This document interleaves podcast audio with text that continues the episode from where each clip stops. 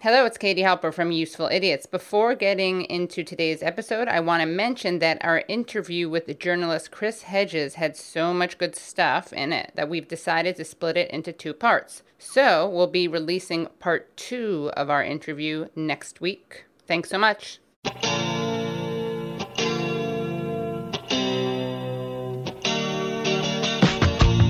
All right, welcome to Useful Idiots. I'm Matt Taibbi. And I'm Katie Halper. And we have a great show coming up for you. We have a Pulitzer Prize winning reporter and a personal hero of mine, Chris Hedges, is going to be on. Yeah, great guest, great get. Very excited to be talking to him. He was a little less excited. I mean, I don't know why you're saying that. I thought I saw some glimmer in his eyes. I feel like he was very happy to be here. He really likes you. It was a great interview, so tune in.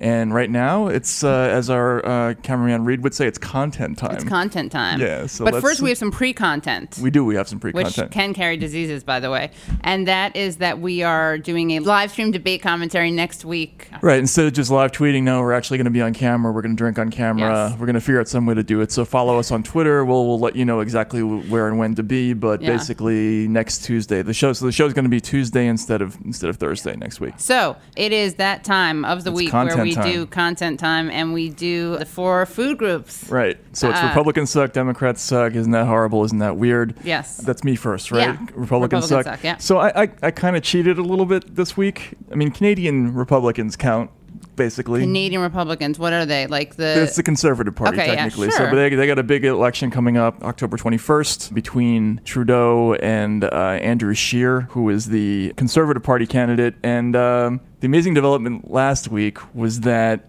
it, it, turned out that Scheer is an American. Well, which is worse, Scheer being an American or Justin Trudeau doing what is it face? It's not blackface. blackface. Yeah. Well, what was he pretending to be? Was it Arabian Aladdin, Nights? Yeah. Okay, so he's trying to be Aladdin. Aladdin so, face. So they're billing this now as as the American versus Aladdin. And um, Scheer had previously criticized other people who had not renounced their dual citizenship with the United States. Oh, what are the odds? And so there's there's actually there are some great gotcha moments where where uh, reporters are uh, cornering him and he he really lards up his Canadian accent in response to being accused of being American, which it's pretty funny. How do you explain your criticism of Michaëlle Jean's dual citizenship when you hold dual citizenship?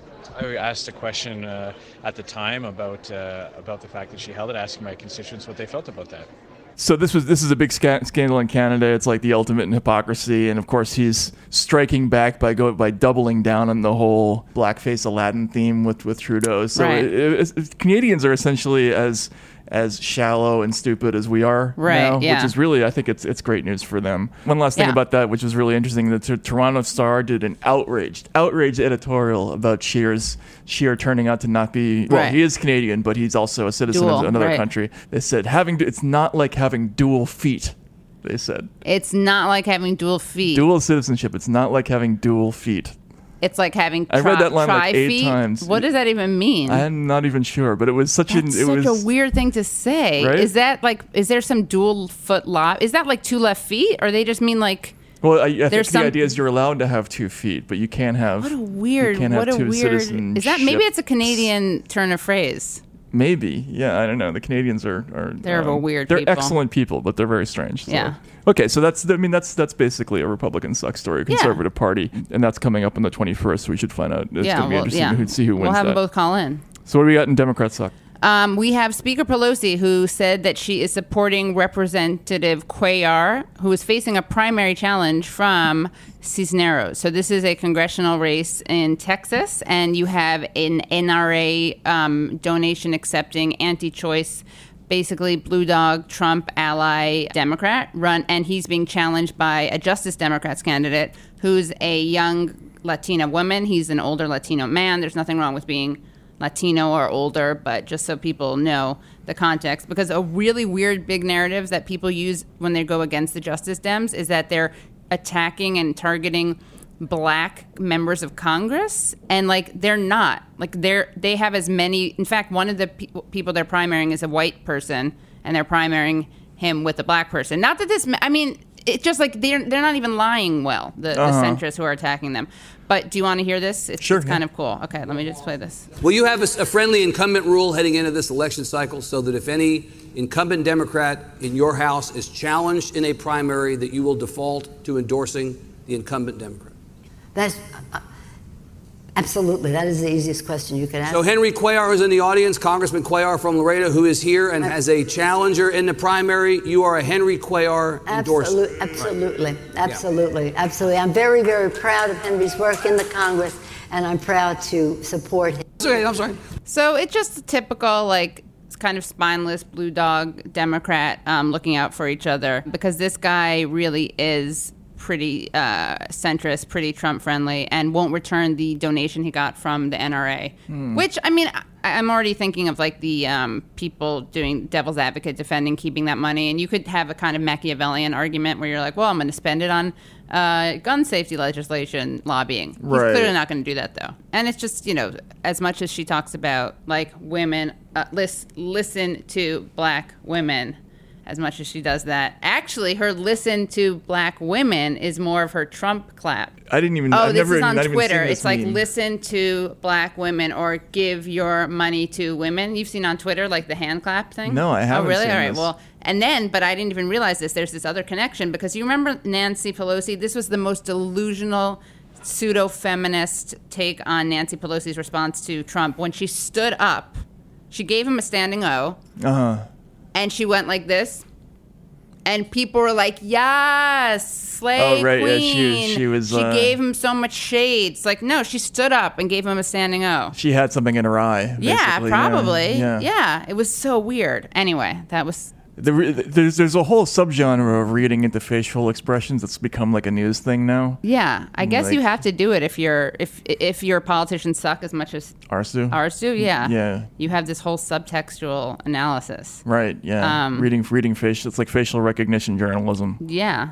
So, um, isn't that horrible? So, I, I've what I've learned is from doing this is that the isn't that horrible stories that evoke the worst reaction in you have to do with animals. Yeah. When I talk about millions of people dying, you're like, oh, that's interesting, right? But if it has to do with like a fluffy cat or something No, like that, or, like a, or. I'm sorry, Tell dog, a, a a little I a little dog care. with a flat face, Yeah. right? Yeah. Seals, you didn't like that either. Or pigs. Or pigs. So they don't have to be flat. I'm not. I don't discriminate. I just don't like cats. Or do you remember the other animal I don't like?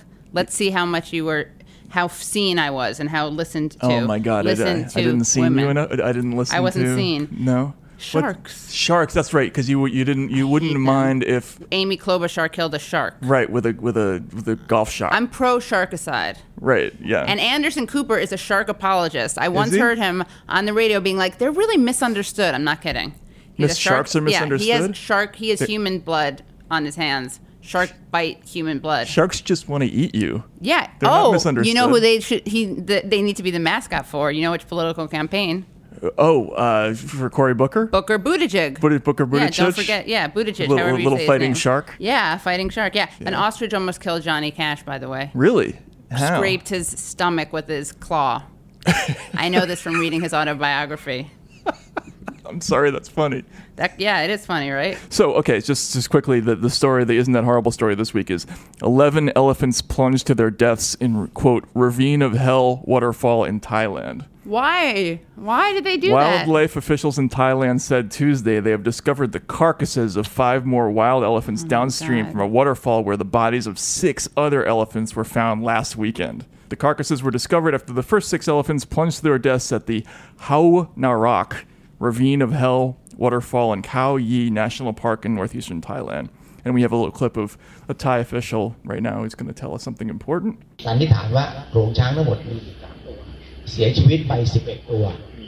11 2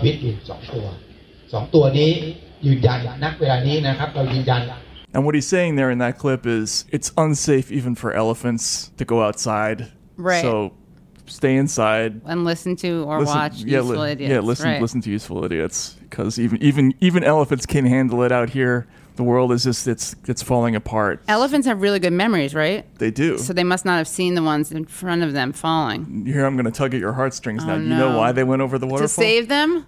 no, to save a baby oh elephant. It's like, Like the a- ultimately oh horrible my story. So so six of them went over, and then no, so five of them went over, and then six more went over, and we don't even know whether more or more For have happened. back, yeah, they could have more auxiliary elephants Yeah. coming down the. We should the revisit this next week. See Wow. more elephants died in the. I in the care about human beings. I used to not even care about animals at all. When people told me that their dogs died, I'd be like, Uh-huh. sorry, whatever.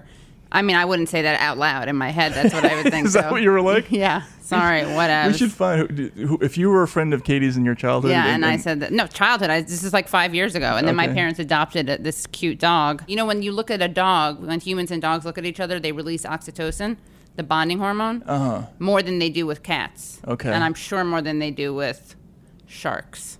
So, um, for isn't that weird? We have, uh, you know, Bari Weiss, our dear friend Bari Weiss from the New York Times. This is from Mondo Weiss, which is a great website. Oh, I just realized Bari Weiss, Mondo Weiss. They have nothing to do with Weird. each other, though. Just two Jews. So Bari Weiss uh, has been making the the rounds. I don't know if you've seen this, and she's promoting some book that she wrote. But earlier, this is from a couple weeks ago, but it's just too good to resist. She did an event at the 92nd Street Y, and uh, she likened anti-Zionist Jews who support boycott, divestment, and sanctions, BDS, the BDS campaign against Israel, to Jews who had surgery to reverse their circumcisions just so they can fit in with the cool goyim. Oh my god. So here's what she actually said. So Jake Tapper, another guy who I'm ashamed to share a tribe with, he said, "What do you think about Jews who support BDS?" It's not. A Is that your Jake Tapper? Yeah, Tapper it's not great. It's not very good. What do you think about Jews who support BDS? I'll give you an historical example that I've been thinking a lot about.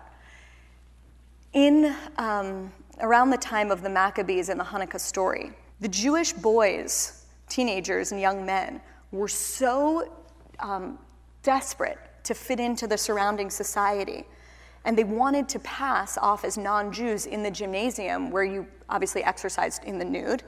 So they actually underwent an ancient surgery to undo their circumcisions. Don't vomit. This is real. It's really real, and the details are. The reason I bring that up Yeah. is that the desire to be a part of the cool group and Yeah. the desire to be a part of the group that you always thought was your home and the deep psychological discomfort of realizing it might not be is very powerful.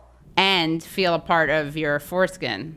I just made that up in real time. I'm very Oh, impressed. okay. I thought that line. was actually a thing. Okay. No, I just So- added that on. Just the tip. Sorry. I'm really. I'm, Dun-dun-dun. I'm. But isn't that like a weird? She's like, I've been thinking a lot about so reverse supporting the circumcision. Palestinians is is is is reattaching your foreskin. Yes. Okay. I don't know if it's a foreskin extension. foreskin extensions. There, right. Some Yeah. It's like salons that have that. foreskinoplasty. Yeah, Right. yeah, Yeah. a transplant or an implant, or as we brought up once, but I don't think it made the cut, which is so weird because it's so appealing to hear about. Oh, I didn't even know, I didn't even do that. I really didn't do that. That- But uh, I don't know if it made the edit. But we did talk about that movie Europa Europa, Right. Which yes. is about I, I remember that scene yeah. actually. Yeah. So you did see it, right? Yes, Where he in the yeah. bathroom pulls down his foreskin and it's purple, which led me and my friend to create the hit song Europa Europa Purple Penis Opa, which you may have heard. Yeah. We just talk about foreskin too Foreskins, much in the show foreskins already. left and right. Yeah, Yeah. Yeah. Uh, so I thought that was kind of weird, right? It definitely is. So that's okay. So we, we have the Canadian prime ministerial candidate is is not really fully Canadian. Right. We have Nancy Pelosi is, not really is fully progressive. Not really fully progressive. We have elephants can't survive uh, and are They dying because of heart. Katie, and uh, something about foreskins. Yeah, something about Bari Weiss and missing force reattached foreskins. Right, That is right. her band name. Right. Bari Weiss and the reattached foreskins. yeah. Uh, speaking of Jews and uh, body parts, it's Right. time to talk about Bernie's heart. And that rhymed. I did not plan that. I didn't plan any of those things. So d- le- legitimately uh, major news event. Yeah. because there's no way around it. It's a serious blow to Bernie's candidacy. Yeah. and our hearts and his candidacy. Yeah. So I mean, people probably know this. At first, we thought it was just a stent, kind of a routine. Well, I didn't think that, but oh, yeah. you didn't? You saw it from the beginning when you heard about it. Well, I mean, uh, uh, they were they were trying to pass it off as a routine procedure or something that was you know like maintenance or something Yeah. like that. And no, you aren't hospitalized and have to have a stent put in unless you have a major Oh. cardiac event. I don't think so. Really? I guess so. Yeah. And I think that was kind of a problem with the story is that a lot of Bernie's critics, you know, got a lot of mileage out of this because the campaign, I think, mishandled probably yeah, they should have come out from the gate. They should have just was a heart owned it and or said he had- Marty, uh, an MI at least. Yeah, I mean to be fair, I agree, and it's very hard for me to ever criticize Sanders or his campaign, but I think that to be fair, no matter what he had done, they would have gone after him. Yes. But I do think that that lent it that lent an air of kind of like secrecy. It gave the secrecy allegations some legs. But you know what? I'm just going to say that's anti-Semitic. If you say that, you're an anti-Semite because of the Oh, so we're officially declaring of the that now? secrecy of the Jews. Yes, and that they're sneaky people and wily Right. people.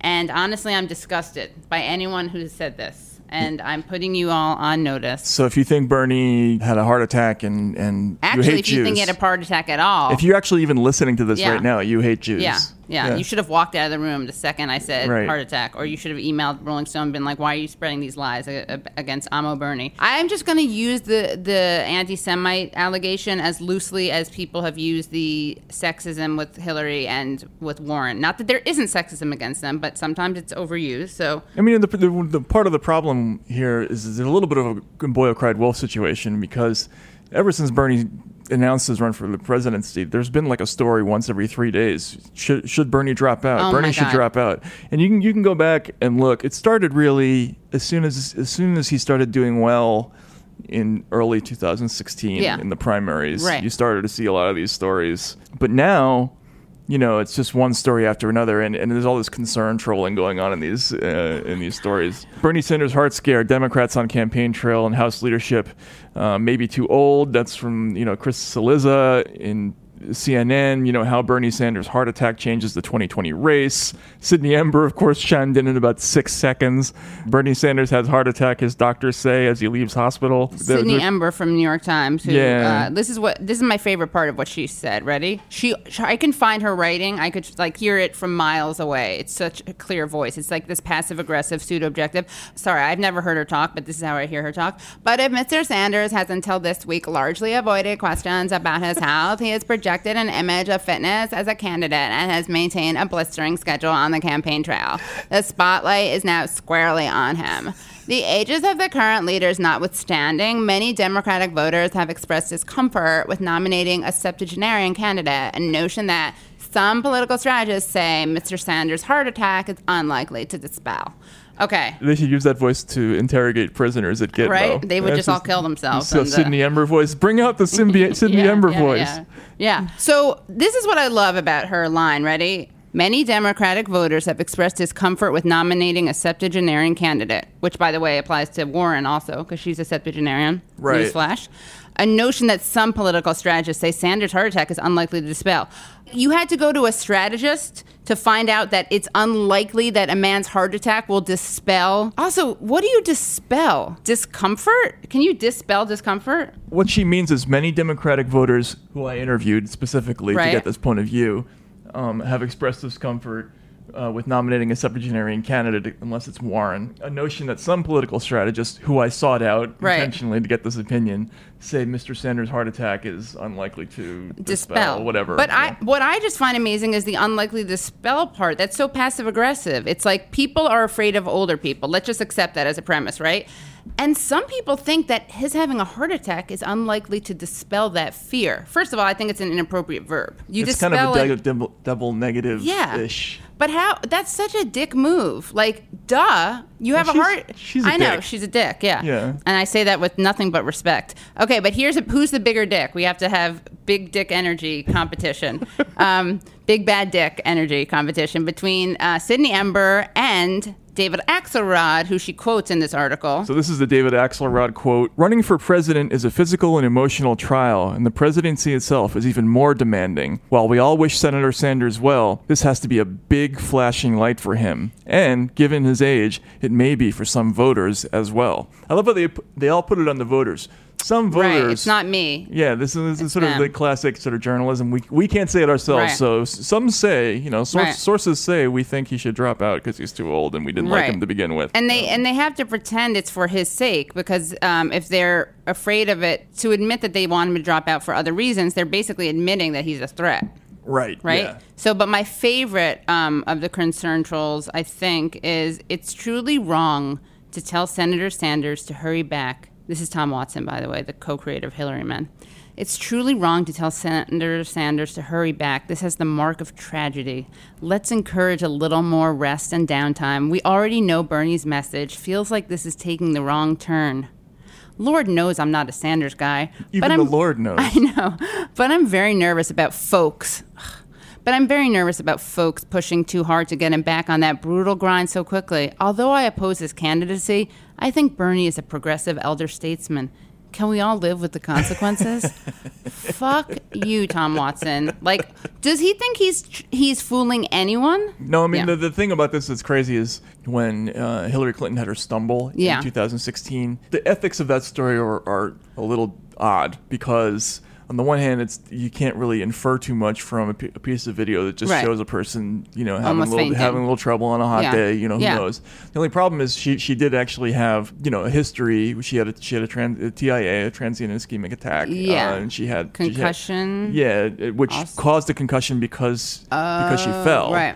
So if if if she were to to have any future problems that would be concerning, it would involve feigning, right? So Right. that that was a difficult one to know exactly how to report. Like I personally probably wouldn't go near that that Right, one. yeah. But when that happened, the like the universal reaction among r- reporters w- was we just sh- shouldn't go there. Right. Be, among other things because the the Republicans had been making a big yeah, deal right. of it for Amongst a while. non-right wing reporters. Yeah, yeah, yeah, exactly. Yeah. So And- the health issues are, are legitimate for in cam- in campaigns, especially when you're talking about an older candidate. Right. And actually, I think it's probably true the Sanders campaign could have been more upfront about Right. this.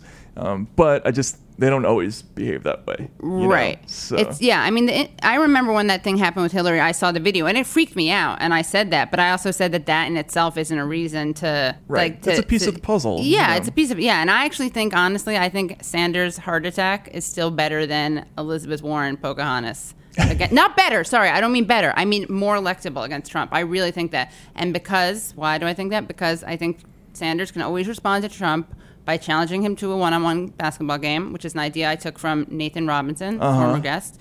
And I don't think that Warren can respond to. It's getting worse. The the stuff about her. I mean, again, I'll support her if she wins the nomination. But I'm just saying, not just because I like Sanders. I honestly think he's the most electable one. I mean, yeah, that would be some ugly basketball, but yeah, no. We Have you seen Sanders? He's good. Okay. Yep. Oh my Uh-huh. God! Imagine Trump coming out with like a headband Yeah, and the, uh, the, armbands the, the, and full, everything. the full on Will Ferrell semi semi pro Yeah. with the head with the Yeah. the seventies headband. Yeah. that would be bad. so you're probably wondering, what does this Bernie thing mean for us? What does this Bernie thing mean? It for us? means that I'm committed to running, taking on more of the share of the, carrying more of the weight, because as viewers, listeners probably know, I did offer to be Sanders' running mate. Right. I actually have been very derelict. I'm supposed to send him my resume, but all this means is that I'm going to carry more of the load. more more appear. You're going to have events in More- Peoria, yeah, Olympia, yeah. Washington, Yeah, Fresno. Yeah. And you're going to be there because you already agreed to be work for me in some capacity. Yeah, it's going to be a no-show job, basically. Yeah, but you're going ha- to pad my yeah. Yeah, yeah, yeah. So we're gonna have to take the show on the road. Excellent. Um, Sounds yeah. good. Are you really nervous? Are you nervous about his health?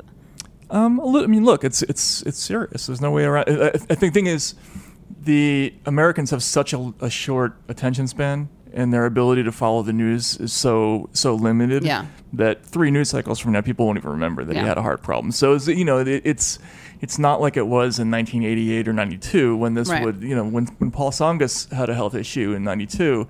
Um, you know, he had to leave the campaign because of this. Right. Whereas that's not that's not going to Yeah. happen this time. All he has to do is is look is look fine a couple of Uh, months from now, and it'll be yeah, all right. and do well in the debate. right. And Yeah. uh, remember, Dick Cheney had three heart attacks and was Right. the de facto president. So right. All right. I guess we gotta we gotta talk about uh, it again. it being the it impeachment. Yeah. Yeah, let's talk about impeachment. Matt, you have a piece in Rolling Stone.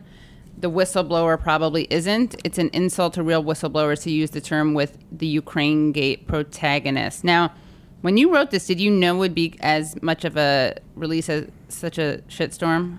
I didn't. I guess because I wasn't following how the rest of the n- news landscape as much, so I didn't realize that there nobody else had really gone there Right. yet, and so you know the the there, there's such total unanimity about this story right now that now if you have if there's even like a little bit of um, pushback on Yeah. this that the sort of the entire weight of Twitter surrounded uh, this story pretty quickly. Right.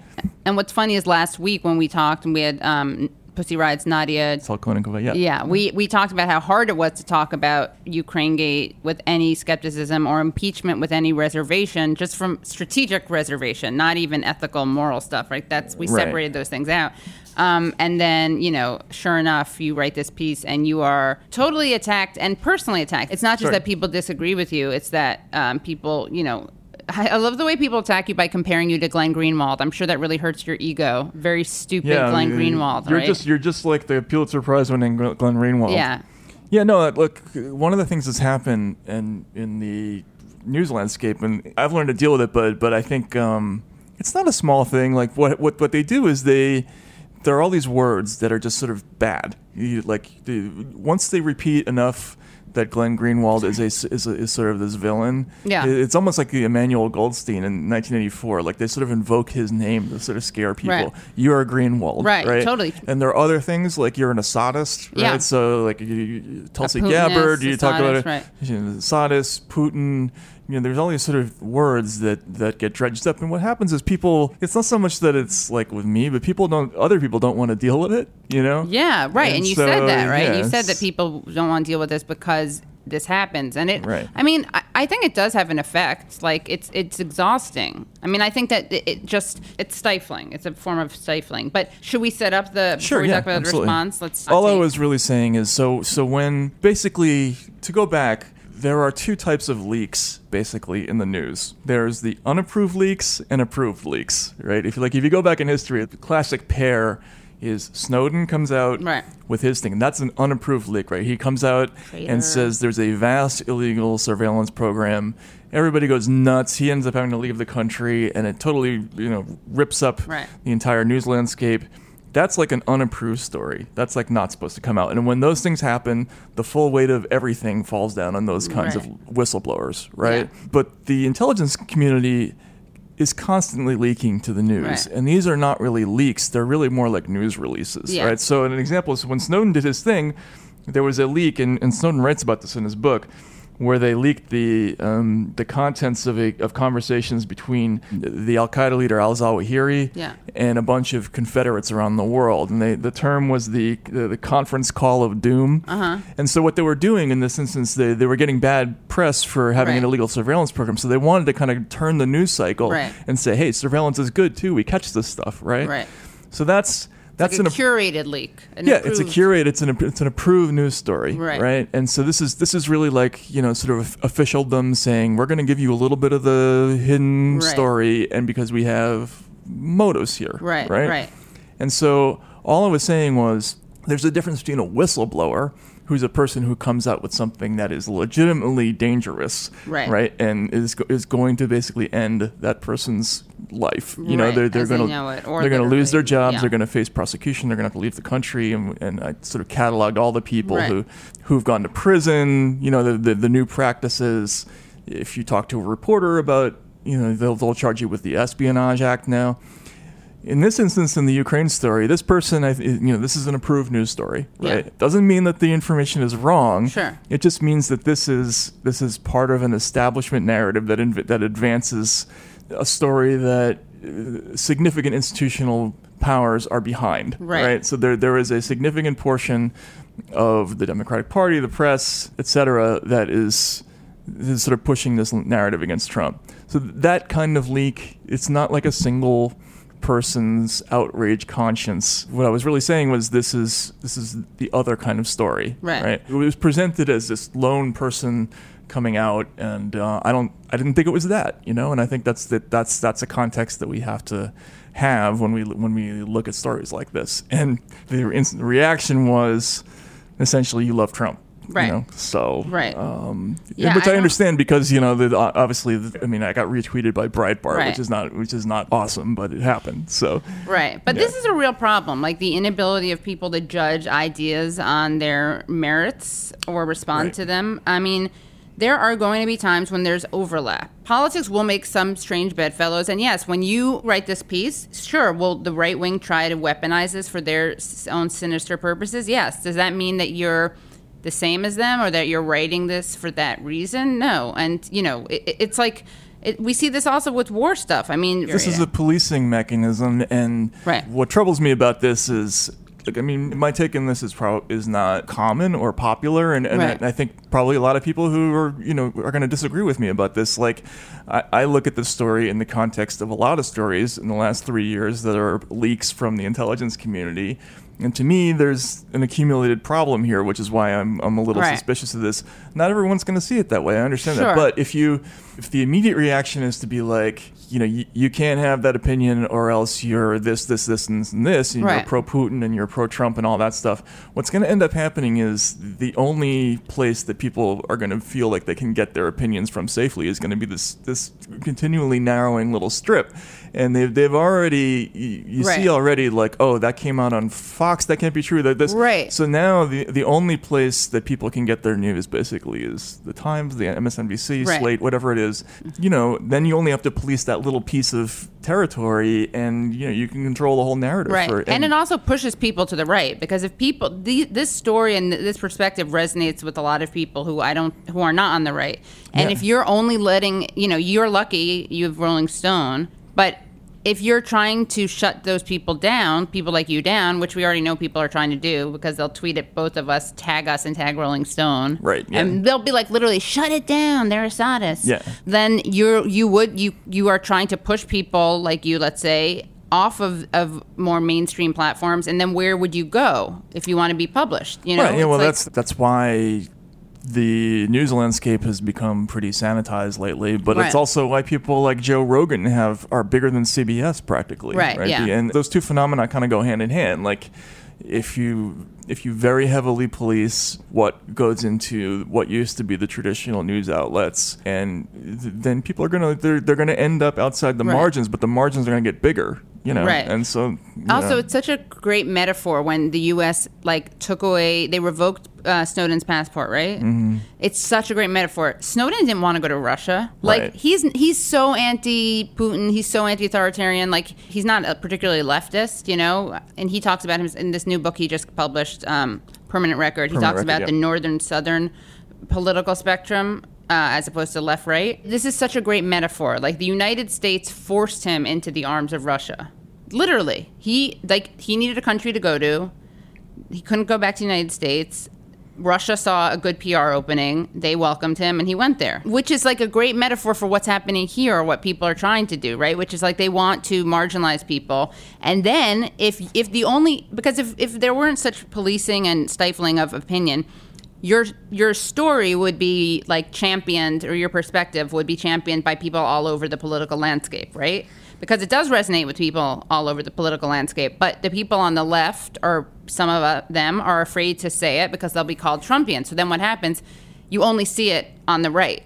Yeah. And then you you then you turn back at the person, you blame that person, but you're the one who's making the hostile environment which prevents people on the left from sharing as much as they would. Yeah, people now work backwards. They say, "Look, he's a Putin sympathizer, Right. right?" But well, he's there because he, Yeah, you know, we, exactly. we drove him to the far corners of the earth because he can't be in the United States because Right. he, uh, because he told us about an illegal surveillance program and the per- and the person he finked on lies to Congress. Right. This is the director of the CIA, and that person's on MSNBC. So what does that tell everybody? Talking about John Brennan. So Yeah, yeah. So the the message is pretty clear. Like if you if you release something that's actually a dangerous secret about the United States, like you know they'll they'll crush you in this country, and if you're complicit in it, you get a cable show. Right, You know. So right. and so that's that's. That's all I was saying about the story is that, like you have to think about the whistleblower in that context because everybody's suddenly celebrating. Oh, you know, we have to protect whistleblowers. Well, we don't protect whistleblowers. I just thought it was an appropriate moment to remember that. Right. Well, see, what's what's different and makes it hard, I guess, is that Trump did threaten to kill him. Of right? course, yes. So, so how does that fit into it? Is it because the institutions of the CIA, the intelligence institutions, aren't going after him? So that's what makes it different. if this followed the, the pattern of whistleblowers in recent memory, Trump would already have arrested this person, and, the, and this Right, person would okay, already be yes. facing 35 years in prison, like Trump, Thomas Drake. If that goes on to happen, people are going to lose their minds. They're going to say, "Oh my God, what a human rights Right. violation!" Except we've been doing that already Sure, for 20 right. years. So that's all I'm all I'm saying But at is that point, would that person, said person, be a whistleblower? that's what, what I'm trying to say is everybody is is is going nuts about what an authoritarian Trump is, and he may yet be. That may, right. that, sure. that, that may It's- yet happen in certainly this, not. this thing. It's beyond him. But the but beyond him, yeah. this this person is from the CIA, is going back to work for the CIA, Right. Uh, and the CIA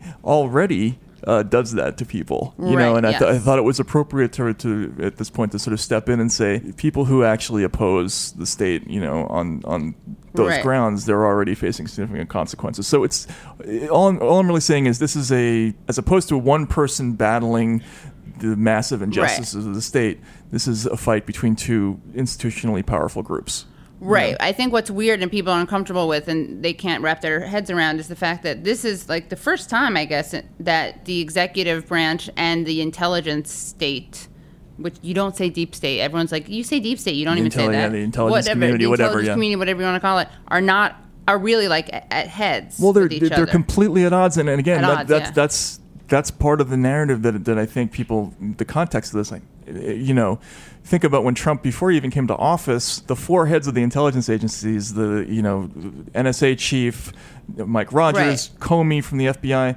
They they present him with the the Steele report, Right. then they leak it to Right, CNN. right.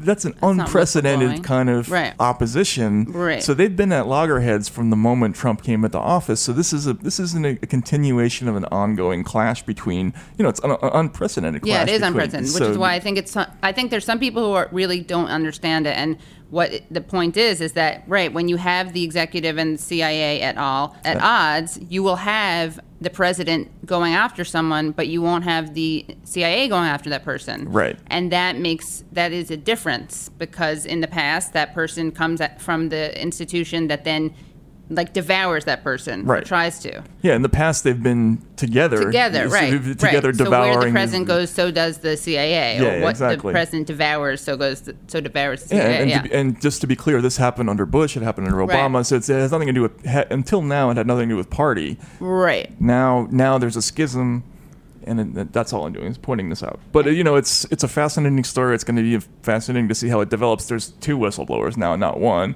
and that was part of one of the things I was saying is. You know, is this one person? Is it many people? Is it is it a, it a group effort? We're going to find out more about that, and it'll be interesting to see. Anyway, well, someone else who takes a lot of unpopular views and a lot of hits Yeah, is Chris Hedges. Yeah, Chris is sort of the, the, the standard bearer for being willing to be unpopular and, and going against the grain. And so we're gonna we're gonna talk to him. And, and just to just to preface this, one of the things I love about Chris is like a really good reporter. There has to be an element of just wanting to zag when everyone else is zigging. You know what I mean? Like yeah, there has to be the, the not just the willingness, but the desire to go against the grain. And Chris kind of has always been that person. He's he's gone to Right. places that nobody else wants Yeah. to go, and and so I think he embodies a lot of qualities that are really really kind of going out of style in the business. And so we're going to talk to him about all that stuff. Joined today by a very special guest, the uh, celebrated war correspondent, one of my heroes in journalism, Chris Hedges, Pulitzer Prize winner. He's going to talk to us about a whole bunch of stuff today. But we think we should start off by what you were, you were doing yesterday down on Wall Street. Uh, tell us about the protest, Extinction Rebellion, the history of it, what happened. So, Extinction Rebellion is a British based group. It's about a year old. Um, and it, I think, has come to the very correct conclusion uh, that the ruling elites are incapable of reform. Uh, and appealing to their better nature is a waste of time uh, because they don't have one. Uh, and that uh, as a species, we're completely fucked um, even if we stop all carbon emissions today, which isn't happening. Uh, and therefore, our last best chance is to disrupt the machine, to carry out sustained acts of civil disobedience. Uh, it's a you know, Extinction Rebellion is a much more robust organization in Great Britain. Um, so the goal is to really shut down the center of London, especially around Westminster, for three weeks. Um, they shut down London, large parts of London, uh, in April for 10 days with a thousand arrests. Um, and I think that's it. I think that uh, that that's the only hope. So I was with them uh, and uh, gave you know one of my diatribes. Yeah, standing tell us in about front your of the stock diatribe. It, exchange. sounded, Right, it, right, it sounded right. kind of So- like classic Hedges. It was Yeah, right. yeah. Everything's a sermon. That's what happens. And you we should point out we're going to get into this, but you're, you're you were a minister. You went to I, divinity I school. am. I and- yeah, I did. Yeah. Yeah. And uh, but you know, I asked the question: Who are these people behind me in this temple of greed? I probably lifted that from one of your books. um, and uh, and we know Trademark. We, we know who they are. Uh, you know, they were the slaveholders. They were the uh, robber barons and and the railroad magnates that. uh, stole uh, indigenous land and killed indigenous people and slaughtered the buffalo herds. Um, they are the uh, industrialists who gunned down hundreds of American workers uh, who were trying to organize at the end of the 19th century, beginning of the 20th century. Um, they are the people who, uh, you know, uh, unleashed the reign of terror against uh, black people uh, through black codes and lynching. Um, yeah, that's who they are. And I, I went, and then I asked, who are we? Right. And where do we come from? We came from uh, Denmark Vesey and and uh, Nat Turner and, and John Brown and Harriet Tubman and uh, Malcolm and Martin and Eugene V. Debs, and you know we're often defeated. Mhm. Um, but uh, you know, I closed by saying, uh, you know, that I don't know if we're going to succeed, but these corporate forces have us by the throat, and they have my children by the throat. Uh, and in the end, I don't fight fascists because I'm going to win. I fight fascists because they're fascists. Right, right. And and you did this down on, on Wall Street, Yeah, right? The with- symbolism. yes, it was perfect. It was a Yeah. beautiful set. Hopefully, somebody filmed it. Is the girl in front of the bowl still there? Uh, yeah, we were a little up from, we were a little down from that. So it was right in front of the New York Stock Exchange. Yeah. A lot of people had a, a die in, so and they'd splattered blood uh, with holding signs to uh, commemorating those who had died in the climate disasters, flooding, wildfires, etc. Um, yeah. She's my favorite neoliberal feminist monument. The girl, Girl that- in standing the sta- Yeah. standing in front of the bull, which is Uh-huh. funny because I don't know how she's going to defeat the bull. She's just standing in front of it. Would she charge at it? Yeah, I mean it's a great symbol in a way, right? Uh-huh. Of like the co-opting of feminism and activism by uh, capitalism. So- But it's supposed to be like a lean in little girl. Right, right. She's going right. to lean in for the last time. Unfortunately, yeah. Um, I just had Christian Parenti on, by the way, who wrote this great piece in Jacobin about um, environmentalism and Marxist environmentalism, and also how we can fight climate change without self-loathing, um, which is an interesting proposition. how do you how do you do it without? Well, self-loathing? Well, he was saying that it's. You reminded me of it when you mentioned the buffalo, but he was saying that you know human beings and um, interact with the environment, and that that per se isn't bad. It's the capitalist interaction with the environment, and so we don't have to like make it man or human humans against nature. Well, as it's the treating of the environment as an inert commodity Right. that you exploit until exhaustion or collapse. Yeah. Uh, and his book, um, the name escapes me, which I read. Uh, Tropic of Chaos? Yeah, Tropic of Chaos is quite good. Yeah. It's a very good book. Yeah. Chris has read basically like every book. No, no, I, I, I hang out with Cornel West. so- Oh yeah. yeah, that's like it always is very humbling because he has read every book, Right. and then chastises me for not. For What do you things mean? you didn't You never read? read Schopenhauer? I go, Brother Chris. Does he call you Brother Chris?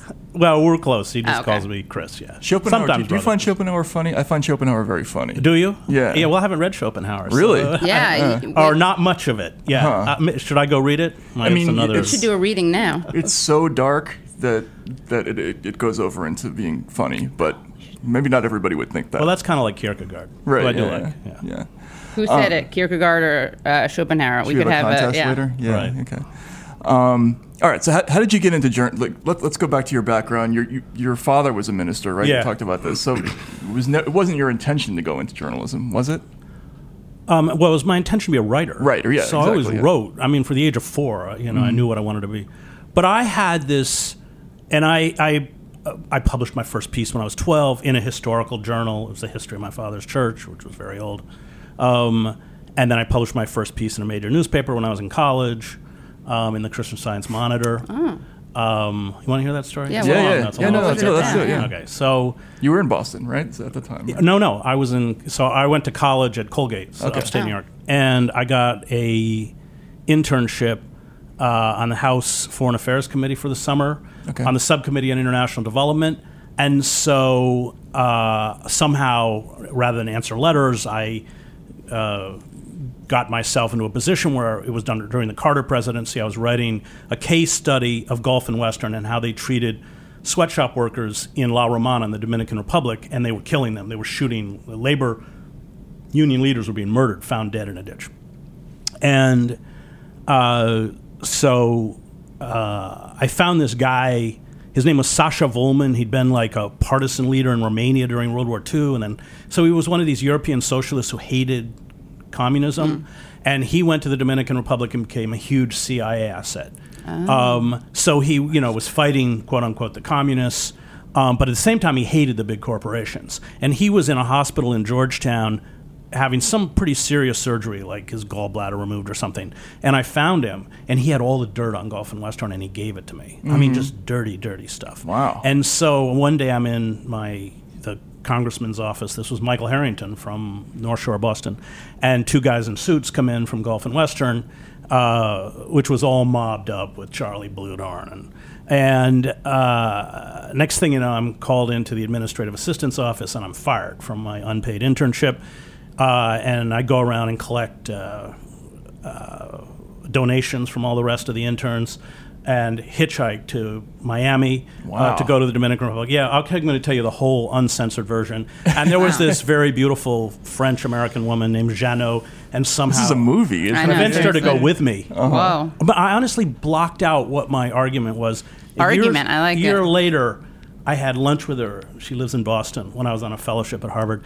I said, Jenna, why did you go with me? She goes, Oh, but you told me the congressman said I had to go. I don't remember saying that. I honestly don't.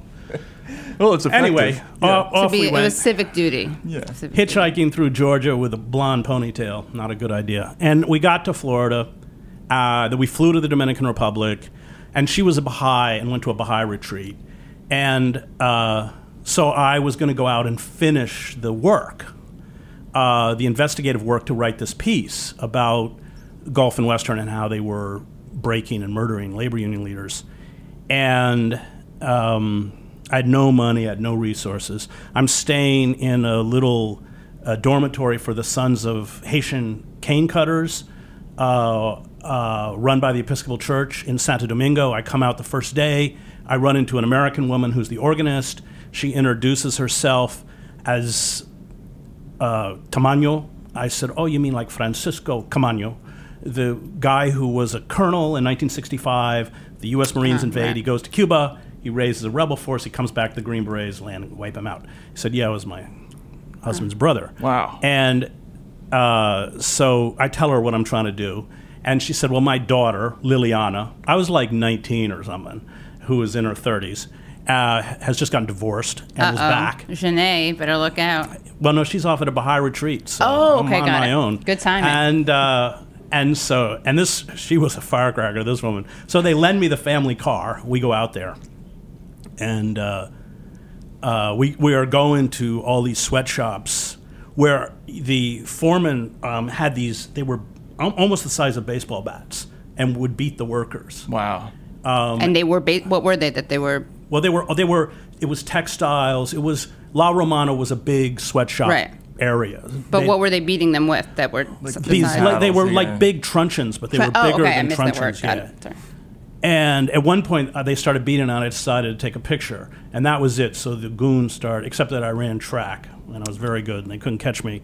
And so then it starts to rain because it's right on the coast. You know, these these thunderstorms come in like freight trains, and uh, and so I think her name was Liliana. She's driving up and down on the dirt roads, and I'm trying to get to the car before the goons get me. And she's screaming, "Don't touch him! I'm a Caamaño!" And uh, finally, I make a run for it. I get in the car, and we drive. You know, I think it was about three hours, if I remember, back to San Domingo. About two hours, we stop at this uh, shack, beer shack, and drink a lot of beer, and then come out.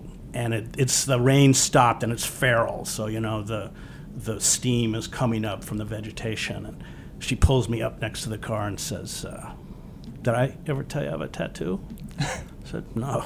She said, "You want to see it?" I said, "Sure." and she unzips her pants, and she has like a butterfly or something tattoo right there. And that's when I knew I wanted to be a foreign correspondent. Nice. So, that- and I published Wow, it. that's great. Yeah, I I'm- published it in the Christian Science Monitor. But Was it, did you pu- publish the photo as well and all that? no, no, no, th- It was the Christian Science Monitor. Oh, right. Don't you okay. know? No, yeah. Yeah, they they never talk about uh, sex or death. Huh. Yeah, Everything in between, right? Yeah. But you know, I, I had like my father was a social activist. He was involved in the anti-war movement. He was a World War II vet. He came back from the war pretty much a pacifist. He'd been in North Africa. Uh, he was very involved in the civil rights movement and the gay rights movement. And I couldn't reconcile the quote unquote objectivity of American journalism. I cared about writing and loved writing. Um, but I wasn't really objective about injustice, suffering, human misery. Um, and so I did go to divinity school uh, at Harvard. Uh, and then after two years, I kind of had, and I always say Harvard's where I learned to hate liberals.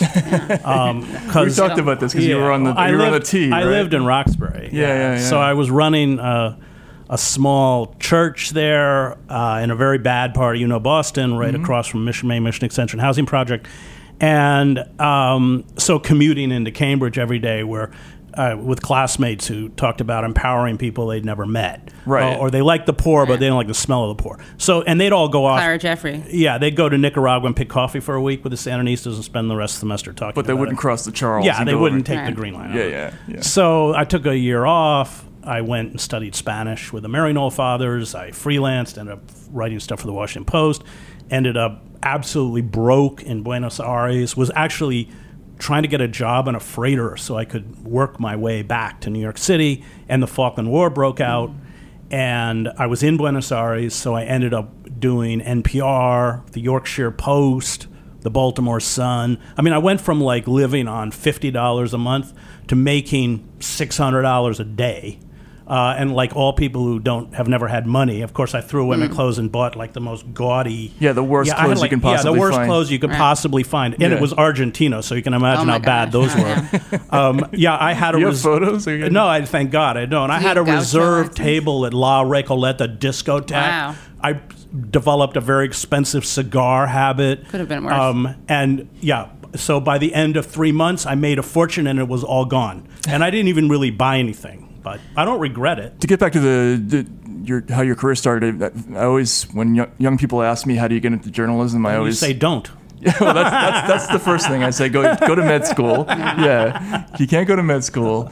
Um, just move overseas to someplace interesting. You know, Yeah, but that doesn't work anymore, Matt. it doesn't work anymore. That's true. But Why, it 'cause didn't. there's It, no did, money? it did It in did your for day. It did in my. Sure. It did in my day. Yeah, right? because well, you were in Russia. Yeah. Yeah. I mean, because there were outlets. I mean, I could. The Boston Globe had a foreign section. The Philadelphia Inquirer had a foreign section. and everybody needed stringers. Everybody needed stringers. So I mean, I began as a stringer, and Mm-hmm. then eventually was hired uh, as a you know, full time employee. But um, that doesn't exist anymore. I mean, you know, when I was in Salvador, every network had a bureau. They had reporters. They had producers. They, it's all gone. Yeah. vanished. Yeah. up in smoke. That was a way into the business back then. Was was just going going to hotspots. You know, Sure, There, were- there weren't a lot of journalists who wanted to go to these places. That's right. Well, that's the great thing. Yeah. And that was great for my career at the Times because all the jobs that I wanted, nobody else wanted. Right. Like when I volunteered to go to Sarajevo, the executive editor, Joe Lelyveld, said, Well, I guess the line starts and ends with you, which was great. So they don't want to go there. All want to go to Paris or they want to like hang out in Washington. Well, that was natural at that time because it wasn't exactly the safest place to be. no, it wasn't very Sarajevo. well. Forty-five reporters had been killed uh, when by the time I got there. Yeah, Right, right.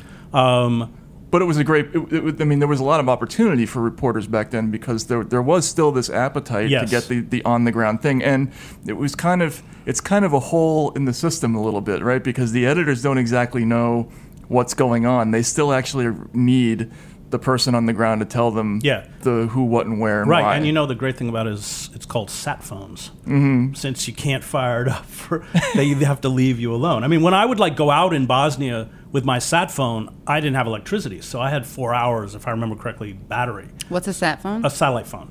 So Got. I would set it up. My photographer would send; he could send over the sat phone. I'd send. Then we have to turn it off. right. They can't, can't come for you. Right. It's great. So go and do your work, come back, Yeah, give us something, right? And Right. you kind of exist, existed for a long time at the times in this kind of weird gray area where they you were on the front page regularly. Yeah. and you Well, were they need the people East. like that. What they don't want is you in the newsroom. right, right. That Right. never works out really well. Yeah. So, so we were talking before about the the first Gulf War, and this I think this is really interesting because this is kind of a metaphor for your whole career. Like the, everybody else was doing this this new form of reporting, this kind of em- embedded pool reporting, right? Yeah, well, it was even worse than that. So you know, so the first Gulf War, um, the people running the military press operations all came out of Vietnam, and for them, the press was the fifth column. Right. What they didn't realize is that everybody was over there. This was a whole new generation, and they were all uh, over there to lick the boots of the military. Right. Yeah, they just and and lionize Schwarzkopf, who was a drunk, and et cetera, et cetera. Um, and Storm the and army Norman. was so clueless they couldn't figure it out. So they so they thought the press was the enemy. In fact, the press uh, just wanted to do their part, which is how what the press always does in war, especially at the inception of wars. Um, and Philip Knightley wrote quite a fine book on it called "The First Casualty," which is truth. Um, so uh, obviously, I was. I, first of all, I speak Arabic, so I was not about to do the pool. I figured I came here to be a reporter. If I can't be a reporter, they throw me out. So I start going off. I got actually got a, like a Marine Corps uniform and. Cause so I could go through the checkpoints and Wow. um, sleep out in the desert with Bedouins. I speak Arabic, and I'm start filing these stories, and I kind of shatter the uh, storyline that the reporters, including the New York Times reporters, were feeding their editors. We can't go anywhere. We can't, and they got really angry. And so the all of the reporters, New York Times reporters, I think there were like five of them, wrote a letter to the foreign editor and said that I was ruining our relationship with the military Because because you weren't going by because the, I wasn't pool I strictures. wasn't doing the well yeah the the way the pool worked is they'd take just a few people out and then they'd come back and everybody would write up what they saw and then everybody would sit in the hotel and write it I mean it was Right. ridiculous uh, That's what happens in campaigns too. It's yeah, yeah, essentially yeah, yeah, yeah, yeah, I- okay. yeah, yeah, Right, right. yeah. So I never. do- You do campaigns. I don't know why. I don't, I don't want to go any near them. But it's the same It's, system. or it's like the White House. You know, you don't even. Right. You know, people don't have to.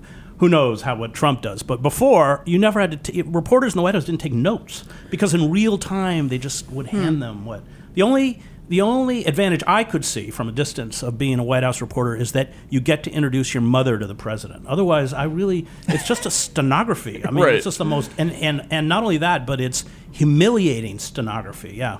Unless you're Helen Thomas, I guess, right? Huh? Unless you're Helen Thomas. Well, she's- but look what they did to I know, her, I so know, come right? on.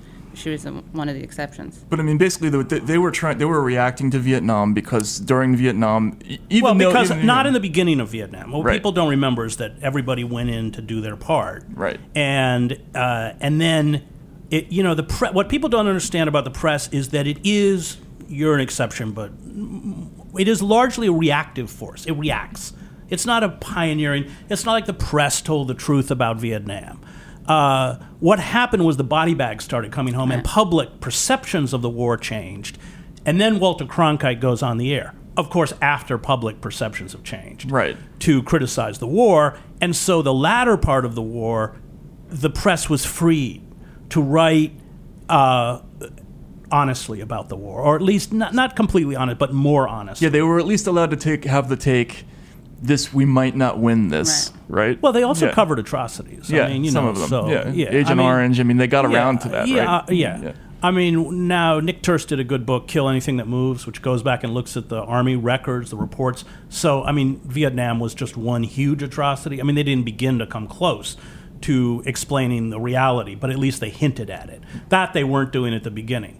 Um, so, uh, so the army, you know, these people who would have been young lieutenants or something, uh, bought this line, the stab, stabbed in the back theory. You know that we would have won the war, but for yeah. And so that was the funny part is that they were making war on on a press. I mean, the, the whole pool system was administered by my colleagues, and it couldn't have functioned without them. And it, they administered it because, despite what they told their editors, they wanted it. And having spent 20 years in war zones, I can tell you only about 10 or 15 percent of reporters really want to go out. The rest don't. They're they're handout. They get handouts. The, I mean, that's the honest people in war are photographers, and they Mhm. also have the highest casualty Yeah, right. rate because they have to get out. Right, But the gotta go, yeah. reporters, yeah, no, they're So, but the, I mean, you think that the that system, and I'm sorry to dwell on this, but I just find it so interesting. Part of it seems to me, I, I was embedded in, in the Iraq War, and it felt like part of the strategy there was to make you feel dependent upon the people Oh, who you were completely. embedded Not, with. Not only that, it's Yeah. like a Boy Scout. It's like you're a week Mm. with Boy Scouts. Oh, yeah. Right. And uh, of course, most of these reporters have never been anywhere near a ward and are like shitting their pants. And they, you know, they they they want to be part of the team. Yeah, it's really Yeah. it's uh, it it really. Uh, unfortunately, feeds every stereotype of wimpy journalists. Um, Now, by the time I got to the Gulf, I'd already been in more combat than anybody who, unless they'd been in Vietnam. Those people were all colonels and up. Uh, and I spoke the language, and uh, so I didn't, I didn't need it, and I didn't want it. And but once you depend on them for logistics, once you depend on them for security, food, I mean, literally every aspect. What are you going to write? I Right. mean, you know, are you, uh, totally. you know, uh, if you're, I know, I know reporters who were embedded in units after they took Baghdad, and a lot of these cars, they were nervous. So, you know, if a car would come too quickly at a checkpoint, they quote unquote light it up, which meant, Right. and it usually meant they just killed a family of six or something. Right. These reporters never wrote that. I mean, I'm, sp- I'm not going to name them, but I know who they are. They told me because they'd instantly be unembedded. Right. Right. And, th- and that's the first problem. The second problem is that you only see the war from the perspective, Right. uh, their perspective. So they're off, you know, firing 90 millimeter tank rounds at a village. You, you're not, you don't see the result. Right. Um, it's, and I'm not actually against uh, embedding. I think it is an aspect of war reporting, but when that's the only war reporting, then you don't have a clue as to what's going on. Right.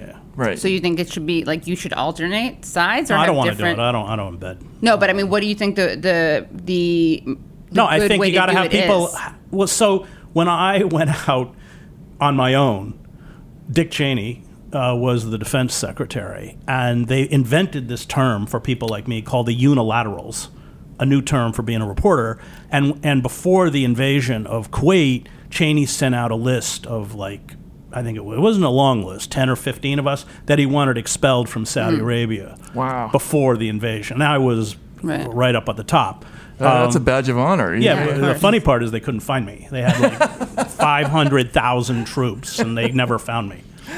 But when you you say that you don't think embedding is bad, so how is it that it, I think it's an aspect of the Right. war, but but but a, almost a tangential one. So uh, you're always going to have reporters that want to embed. That's fine, but you can't cover a war when your entire uh, rep- you know all of the reporting on that war is done by embedded reporters. You don't really know what's going on. So ideally, you would have, let's say, imagining that newspapers still kind of well, you'd have with budgets, reporters who are out on their own. It's Re- more dangerous. I mean, it's obviously right. more dangerous. So would one paper have, in like ideally, one paper would have someone embedded, someone on on their Yeah. own, someone embedded with the actual native population or indigenous. Yeah. There. Okay. Yeah.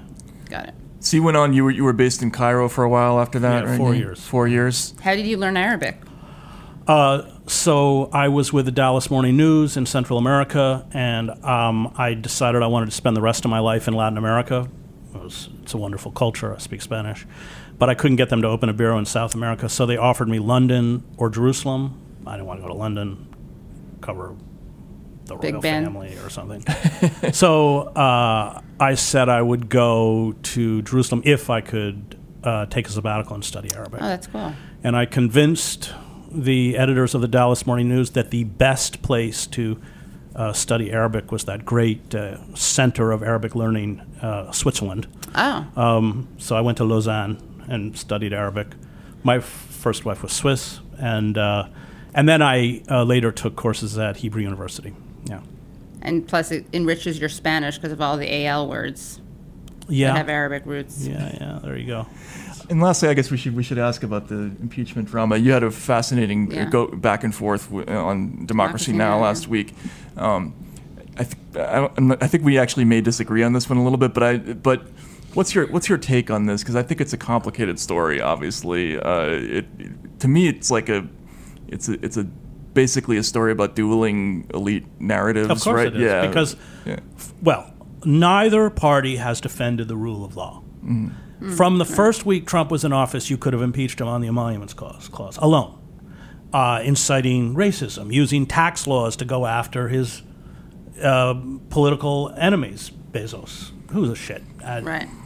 Amazon, uh, um, obstructing uh, justice. I mean, obstruction, which the Mueller report, you know, was uh, a kind of Trojan horse, but he did try to obstruct justice. Yeah, I think you could. Yeah. you so could make you, the so, but none of that mattered until you tr- touched the anointed candidate of the Democratic Right. Party donor class, which was Biden. So in that sense, it's like Watergate. Right. So all of the crimes of the Nixon White House are being carried out against the anti-war movement, the peace movement, and Ellsberg's Cambodians. They're- Cambodia, yeah. every. But as soon as you touch the Democratic establishment, then, Right. and that's what's happened. Uh, so, um, I mean, they may get him. Mhm. They may get him, but as I I wrote a piece called "The Problem with Impeachment," uh, it is it may make it's probably going to make things worse, Right. Because the fundamental structures of our society, which have destroyed our democracy, the the system of legalized bribery and corporate money, the uh, collapse of the courts in the service of corporate power, wholly owned subsidiaries, the uh, the degradation and disintegration of the media as an effective force within a democracy, um, the wholesale security and surveillance state, the concentration of wealth and staggering social, none of that is going to change. Right. And that's where our problems come from. And so if you go after Trump and you don't address the underlying decay that gave us Trump, then uh, you are going to exacerbate the antagonisms within the warring tribes. Uh, and look, we are headed towards, uh, I think, political violence. Um, and, you know, Cesar Sayoc, if those pipe bombs had gone off, you would have decapitated the entire Democratic Party leadership. So, um, and the country's awash 300 million weapons, 1.5 million, uh, you know, assault style weapons, these AR 15s. Yeah, I mean, we have an average of a mass shooting every day. So I, you know, and I think that the liberal class and the Democrats see this as a as you know the solution. They've personified Right. all of their problems into Trump, um, and that's re- not only very short sighted but very dangerous. Right. And why do you think they didn't go after him with the emoluments clause? We know why. I mean, because Pelosi didn't think it was politically expedient. But why? Yeah, I guess the question is why was that not politically expedient? Well, because you have blue dog Democrats, you have all sorts of Democrats who are uh, essentially, you know, by thin margins Right. taking seats in Trump territory, and if uh, the Democratic Party is seen as uh, essentially trying to carry out a vendetta against Trump, um, I think this is the reasoning of Pelosi and the Democratic Party leadership. This would hurt their, uh, you know, their ability to uh, maintain control of the House and perhaps take control of the Senate. So we know what her decision was, but that's as bad as the Republicans. Neither party is defending the rule of law. Right. They only defend the rule of law when it's convenient. And then uh, I guess this will give people the illusion of political Yeah. protest Yeah. a little bit. Uh-huh. You know, like the, it's going to be this enormous drama. Everybody, all their political energy is going to go into this thing that's not really about. You know, But So, even best case scenario for them, what happens, right? Like, do they think that the impeachment vote is going to go through? well, that's the, there, there are legends now. A lot of the op-ed pieces are basically saying you never know. It's, it's getting more popular, so we might actually get to the two-third. Yeah, and even if that happens, then what happens? Then Pence, if he, if he's Well, as Noam Chomsky points out, Pence will be worse. Yeah, Because, right. On, you know, Donald Trump has no ideology, really. And But he's Pence galvanized does. so much o- Pence opposition. Pen- Pence is Yeah. a Christian fascist. right, Low, but like seeming, but he's not rude. He's polite. He's a lot more dangerous. Than. No, I know. So I, I don't even know what the end game is. I they just don't know what the end yeah, game they're, is either. so. That's yeah. the problem. Right. They don't know what the end game is either. Ratings. Chris, thank you so Yeah, much for coming in. yeah, really thank you. appreciate Yeah, it. yeah, that's um, and a great, great free ranging discussion. And uh, and good luck. Wow, what a great. legend! That was great. I didn't know what Gulf and Western was. Gulf and Western. Yeah. What is Gulf and Western? Oh, you didn't either. It's a, it's like a manufacturer. He was talking about being Oh, the yes, Dominican right. Republic. Yeah, yeah. Oh, okay. I thought this was an age thing. I mean, we're basically the same age, you and I. No, well, Not I wish we were. Yeah. yeah. You're like, I wish you were older, Katie, because you're pretty immature. So we have um, some housekeeping. Yeah, we're so we're doing something very exciting. You guys may know that I'm very famous for my drinking games Your on debate Twitter. night drinking games. No, Matt, you have uh, one of the things that you're most well known for, I think, is besides your amazing books and reporting, is that you have these drinking games that you used to write up and now both write up in advance but also live tweet, right? Right, yeah. So tell us about that. Where did that come from, by the way?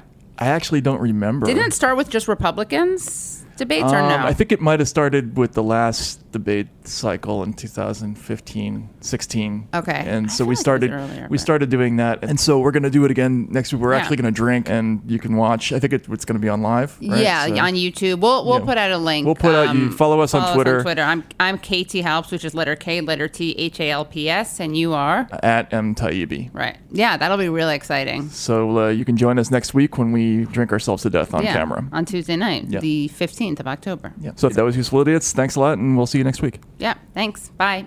Don't forget to rate and review.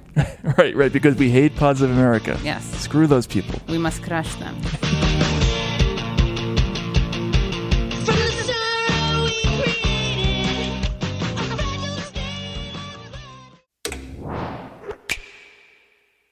The Bigger Pockets portfolio of podcasts are worthy of your investment. We're having a real conversation as real real estate investors. New episodes available every day. It's important to buy where it makes money and not necessarily where you want to travel to. Bigger Pockets, On the Market, Rookie Real Estate, or Money Podcast. The purpose of flipping is to create more cash so then you can reinvest into other types of properties. The Bigger Pockets Podcast on YouTube or wherever you listen.